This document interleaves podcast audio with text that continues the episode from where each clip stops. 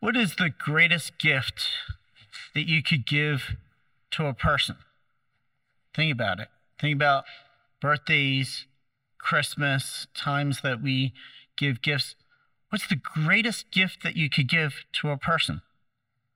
Think of anything material that you buy out there. And still, that's not the greatest gift that you could give to a person. Even though they may be nice things, you know, that you may have. Think of, I always think of, I used to watch The Price Is Right when I was younger, when they would say a new car and people would go crazy when they would have a new car. Would a new car be the greatest gift? No, it would not. Because if you think about cars that you had in the past, where are they right now? In the junkyard. So if they were the greatest gift, they wouldn't be in the junkyard right now. So a car is not even the greatest gift. So what would be a greater gift than a car? How about a vacation? You know, going to the Bahamas or wherever, some island or some mountain somewhere. Would that be the greatest gift? No, because it's only temporary. Only lasts for a time. Is there any material gift that would be the greatest gift? Probably not. Even food, we need food. I love food. But even food is temporary. Even if I were to eh, make you the greatest food, you know, say the greatest French chef in the world, making you the greatest food, still, that would not be the greatest gift. So, what would be the greatest gift that you could give to another person? The greatest gift that you could give to another person is your very life itself. Because that gift cannot be equaled. To give your life for another person, to die for another person, is all that you can give. Because that's not something outside of you. That's something that's a part of you. That's something who is you. To give your, your own life for another person and to say, I will die for you. I will die. And my heartbeat will stop because I love you so much that I'm willing to even give my heart for you, willing to give my whole life for you. And suppose I were to say that not only am I willing to give my life for you, but I would do even more than that. I will not only give my life, but I would give my life in suffering for you and pain. And I will give every single drop of my blood that's flowing through my body, I will give all of my blood for you also. I will pour out my whole entire being, my whole entire blood, my life, where you could see my physical life, my blood, because the blood is life itself. Life is in the blood, as it says in, in the Bible. Life is in the blood. So if I give my life, if I give my blood, I'm giving something visible for you that you can see. It's not just something that's out there, not just a, a theological concept. It's something that you can see, something that you can grasp. That I'm giving my blood for you. And, and I'm willing to be tortured and to suffer for you. And not only that, not only will I give my life for you, but also in giving my life for you and giving you this gift, that I will even give my life where you can receive my life. And you can receive it physically. You can receive my life physically. That, that I want to give my life so much for you that I want to give you my very flesh where you can eat my flesh. And I want to give you my very blood where you can even drink my blood. Does it sound cannibalistic? Are you saying, Father, wait wait, wait, wait, wait, Father. You know, I'm not a cannibal. I don't drink blood. I don't eat flesh. But suppose I made it easy for you.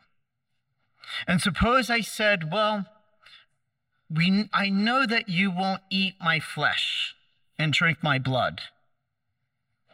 But if I put it in a form that was easy to you as a human being, that if I gave my flesh, but it looked and tasted like bread, and I gave my blood, and it looked and tasted like wine, would you receive me? Would you have union with me? Would you have communion with me? Would you allow me to dwell within you?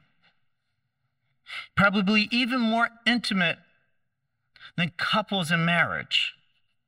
Because couples in marriage don't dwell within each other. But yet, with this gift, I will dwell within you, and you will dwell within me. And that my dwelling within you will also raise you up, will also raise your human nature up to a new status. Would you not want to receive that gift? And suppose that gift is available to us every single day in the Catholic Church. That gift, what we call Holy Communion, the Eucharist. It's a gift that's given to us, freely given to us. We did not do anything for the gift, just us being human beings and God's great love for us, Jesus' great love for us, that he wants to give us this gift of himself in the Eucharist.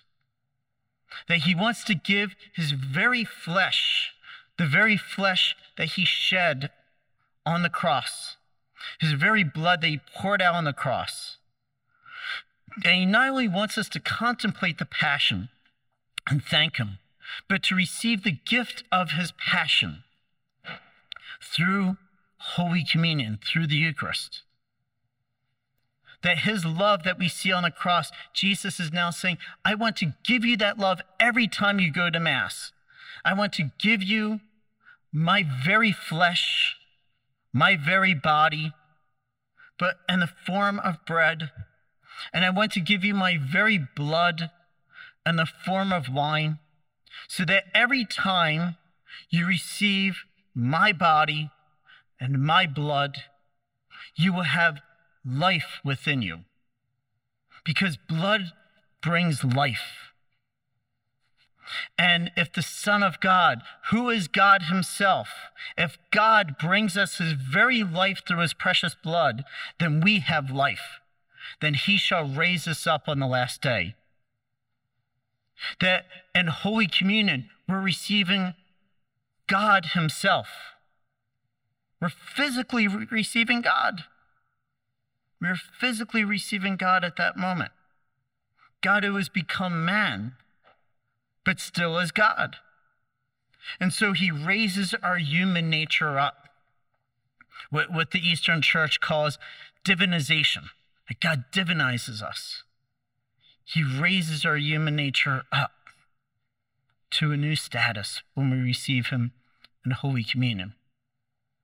That's why Holy Communion is the greatest gift on the earth that we could receive.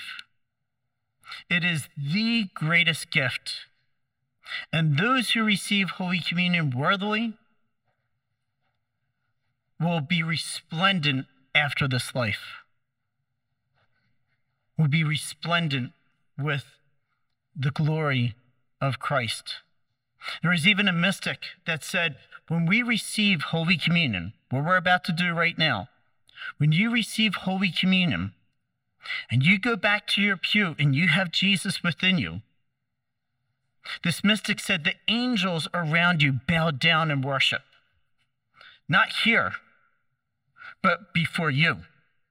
Because you become a living tabernacle of Jesus. You take Jesus with you at that moment. Jesus is with you. That's why at that moment, don't be emailing all the priests all your problems. You got Jesus right there. I know you can email me all your problems and everything. I'm not God. I can't solve all your problems. Father Chris is not God. He can't solve all your problems. We are only priests. We're still human. But Jesus, He's right there. Jesus is right there when you receive Him. Give all your problems to Him at that moment. Ask Him for strength. If you're carrying a cross, ask Him for strength. If you're going through a sickness, ask Him to help you not, not to be discouraged. If you're, if you're battling sin in your life, you're going through a spiritual cross, ask Jesus to help you. If you're going through financial worries or things in your family, things in your marriage, ask Him to help you. If you feel worried, afraid, anxious, ask Jesus to give you his light. If, if you're having problems maybe with the teaching of the church, ask Jesus, enlighten me, Jesus, at that moment. Jesus can do incredible things at that moment. It's all about Jesus. Church is all about Jesus. If you lose your focus on Jesus, you've lost your focus.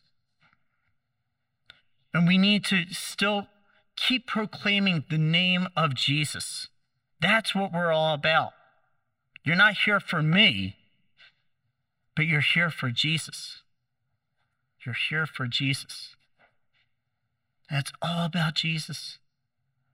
And when Jesus comes into our life, Jesus transforms us from the inside out. If we allow him, if we allow him. God will not impinge on our free will, but we can allow him. We can say, Jesus, come into my life right now. And not only do we do that spiritually, do that physically here in Holy Communion. You don't even have to say Jesus come into your life. All you have to, all you have to say is, Father says, the body of Christ, and you say, Amen, and then you stick your tongue out, at Father. Uh. That's the only time that you could stick your tongue out at Father and get away with it, is Holy Communion. And you say Amen, and then you receive Jesus. You receive his body and blood at that moment. Even in the host, you're receiving both the body and the blood of Jesus Christ at that moment. And then you take him back with you. And what do many of us do right after Holy Communion? Oh, what am I going to have for lunch? What am I going to have for breakfast? Oh, what about this? What, what about, we start thinking about all the things in our life. What about that football game today? I wonder who's going to win. You know, if it's football season or whatever sports season. We think about so many other things. And as Jesus said to St. Faustina, Many who receive me in Holy Communion treat me as a dead object. They think about so many other things, they're concerned about so many other things, instead of allowing me to heal them and to be with them at that moment. That's why, right after Holy Communion, take some time in silence and prayer. If you don't know what to say, if you don't know what to say after Holy Communion, you're like, what do I say? What do I say? What do I do? I'll give you a simple prayer that you could do. Thank you, Jesus. Thank you, Jesus. And if that's all you say for five minutes is thank you, Jesus. Thank you, Jesus. Thank you. And you could say it in many languages. Gracias, Jesus. Gracias, Jesus. And just keep praying it.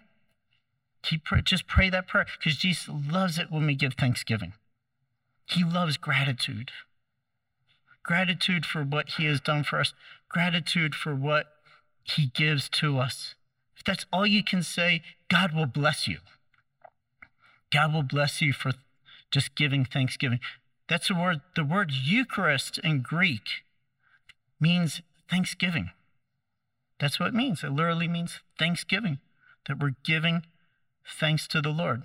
Yes, the priest is given thanksgiving through the prayers right after he consecrates the Eucharist, but also God wants us individually to give thanksgiving to him for this great gift of giving himself to us, his body and his blood. And this is why this homily of Jesus shocked many of his most devoted followers. These were his most devoted followers. These were people who followed him into the desert, where Jesus fed 5,000 people with a few loaves of bread and fish. But they were seeking only the bread of this life, not the bread from heaven. They were not seeking spiritual treasures, only earthly treasures. Don't set yourself just on the earthly treasures. God has so much more for you. God has so much more for you in heaven. Don't just set your heart on the riches of this life because they would deceive you. They will fall by the wayside eventually, but the treasures of heaven will last forever. And so, this is why in this homily, when Jesus said, My flesh is true food, my blood is true drink. And they, and they kept trying to say, Wait a minute, are you really saying what you're saying? And Jesus just kept repeating it over and over again.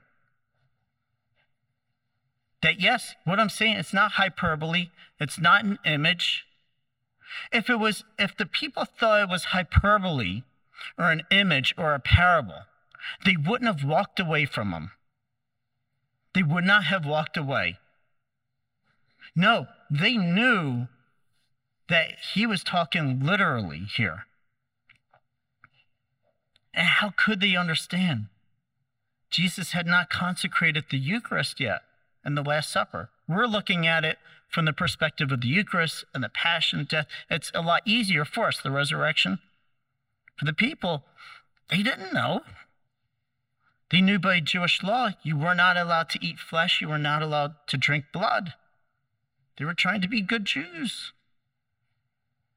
And yet, Jesus was giving them something even more that they did not understand. And that's why he says, is the spirit that gives life, while the flesh is of no avail. The words I have spoken to you are spirit and life. We need to pray to the Holy Spirit to enlighten us with this teaching of the Eucharist, there's this teaching of Holy Communion that we receive, that we can receive every single day of our life. And that is why many said, This is too much. This is too much for us. That you say you're going to give your life for us, you're going to give us your body, your blood, that we will have no life unless we eat your body and drink your blood. This is too much for us. See you later. That's what they said. And they walked out by the droves, by high numbers. They walked out of the synagogue. Can you imagine if I were to give a homily, half of you would walk out on me? Or most of you? And there are the 12 apostles still there. And Jesus says to them, Are you also going to leave me for these words? Jesus was not going to take back his words. And Peter said, Master, to whom shall we go? You have the words of eternal life. We have come to believe and are, and are convinced that you are the Holy One of God. This is Jesus's or Peter's confession of Jesus. Maybe Peter said, uh, Maybe I don't understand totally what you're saying. Later he will understand. But Peter puts his faith in Jesus. The one who does not put his faith in Jesus, the one who begins to break away. The first schism in the church that happens is Judas. Judas, one of the 12, does not believe. This is where Judas begins to fall away. It's not at the Last Supper. this is when he begins to fall away from Jesus. Jesus he even, even says that there's one who does not believe here. And so this is when Judas begins to fall away, and Jesus wants to give his body and blood. The Eucharist, not only is Jesus the sign of contradiction, as the prophecy of Simeon, the Eucharist is also a sign of contradiction. Will you receive him and have eternal life? Or will you refuse to receive him? But if you refuse to receive him, then you will not have eternal life. God wants to give you eternal life through his body and blood and Holy Communion. And even in spiritual communion, we can receive that. This is the greatest gift that Jesus can give us the Eucharist. Receive this gift with love, with joy, and with gratitude. As anyone were to give you a gift, say on your birthday or your Christmas, what do you usually say to them when you rip open the gift? I'm one of those who rips open the gifts and throws all the paper all over. I'm not one of these very neat people. I like to throw it all over. And then what's the first thing you say to the giver of the gift? Thank you. Thank you for this gift. And when we open up the gift of the Eucharist and we ingest it and receive it, then let us also say to the giver of the gift, Thank you, Jesus. Thank you, Jesus, for giving me your body and blood and Holy Communion. Are you a Marian helper? Join our Spiritual Benefit Society and start sharing in the graces of all the daily masses, prayers, and good works of Marian priests and brothers all over the world. Sign up is free and easy. Simply visit micprayers.org. That's micprayers.org. Thank you, and God bless you. Please follow or subscribe to this podcast to receive the latest episodes and updates. If you have been blessed by this podcast, I invite you to leave a review. Reviews greatly improve our podcast ranking and will help spread this podcast to other people throughout the world. Are you enjoying this podcast? I invite you to listen to more shows brought to you by the Marian Fathers of the Immaculate Conception. Join us daily for enriching spiritual content which will help you on your journey with Jesus Christ. Simply visit DivineMercyPlus.org for a complete list of our shows. That's DivineMercyPlus.org. Are you a Marian helper? Join our Spiritual Benefit Society and start sharing in the graces of all the daily masses, prayers, and good works of Marian priests and brothers all over the world. Sign up is free and easy. Simply visit micprayers.org. That's micprayers.org. Thank you, and God bless you.